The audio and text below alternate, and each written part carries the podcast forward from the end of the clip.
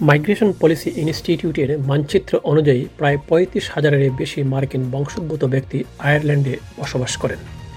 Irish ঐতিহ্য সম্পর্কে গভীর সম্মান থাকলে নাগরিকত্ব লাভ করা সহজ। এছাড়াও, বংশে কোনো আইরিশ ব্যক্তি থাকলে সহজে আয়ারল্যান্ডের নাগরিকত্ব মেলে, যেমন মা বাবা, দাদা, দাদু, প্রপিতামহ সহ।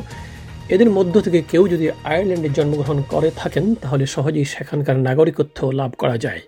আবার একটানা এক বছরে কেউ যদি আয়ারল্যান্ডে বসবাস করেন, তাহলেও সহজেই সেখানকার নাগরিক হতে পারবেন। আয়ারল্যান্ডে সবচেয়ে বেশি কম্পিউটার, সফটওয়্যার ছাড়াও chemical, food, beverage, teacher, pharmaceutical সেক্টরে চাকরির বেশ চাহিদা রয়েছে। এসব ক্ষেত্রে আপনি অনলাইনে আবেদন করে আপনার চাকরি এই দেশে আসার আগেই আগেভাগে নিশ্চিত করার সুযোগ রয়েছে।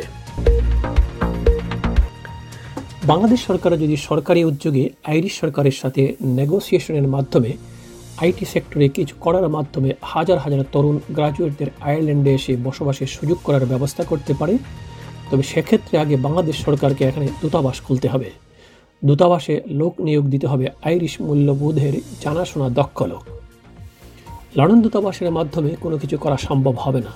বাংলাদেশ সরকার যদি টার্গেট করে বছরে বিশ থেকে ত্রিশ হাজার গ্রাজুয়েটকে আয়ারল্যান্ডে আইটি মার্কেটে প্রফেশনালভাবে নিয়োজিত করবে, এরকম টার্গেট নিয়ে কাজ করলে ফল পাওয়া যেতে পারে। পাঁচ থেকে ছয় বছর আগে আমি মাঝখানে বিরতি দিয়ে গত চার বছর আগেও লিখিতভাবে প্রস্তাব দিয়েছিলাম বাংলাদেশের সংশ্লিষ্ট মন্ত্রী ও মন্ত্রণালয়কে। আফসোস কোনো সদুত্তর পায়নি এখানে সরকার অথবা ব্রিটিশ বাংলাদেশি এন্টারপ্রেনার অথবা কেটারার্স ক্যাটালিস্ট যারা আছেন, তারা এককভাবে বা যৌথভাবে কিংবা বাংলাদেশ সরকারের সাথে মিলে বা পার্টনারশিপের ভিত্তিতে বা কনসালটেশনের মাধ্যমে ব্রিটিশ বাংলাদেশ আইরিশ হাব করা যেতে পারে, যাতে লাখো তরুণ বাংলাদেশের কাজ ও বসবাসের লেজিটিমেট সুযোগ সৃষ্টি হবে। আমার প্রপোজালটা হিমাগারে বোধ হয়ে রয়েছে, কারণ কিছুদিনের ভিতরে এখানে অন্যরা সুযোগ নেবে। সেটা ভারত কিংবা অন্য কোনো দেশও হতে পারে আমরা যদি একটু এগিয়ে আসতাম, তাহলে একটা ভালো সুযোগ ছিল বাংলাদেশের জন্য।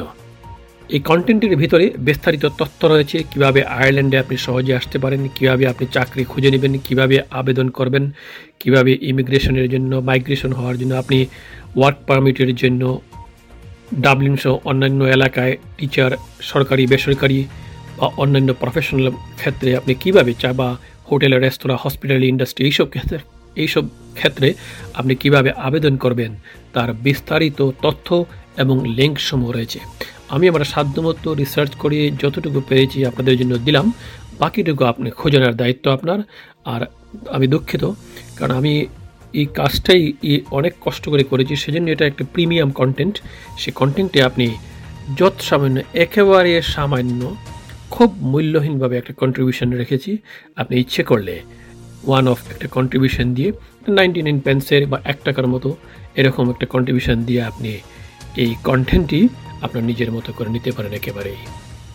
পুরো কন্টেন্টটি দেখার জন্য বা ডাউনলোড কিংবা পড়ার জন্য আপনি সার্চ করে যেটা খুঁজতে হবে W W W dot the London Times dot UK আর কন্টেন্টের নাম হচ্ছে আয়ারল্যান্ডের নাগরিকত্ব সহজে লাভ করা যায়, অথবা যেভাবে আপনিও আসতে পারেন আয়ারল্যান্ডে করুন W W W dot the London Times dot UK ভালো থাকুন, সুস্থ থাকুন। আল্লাহ হাফেজ।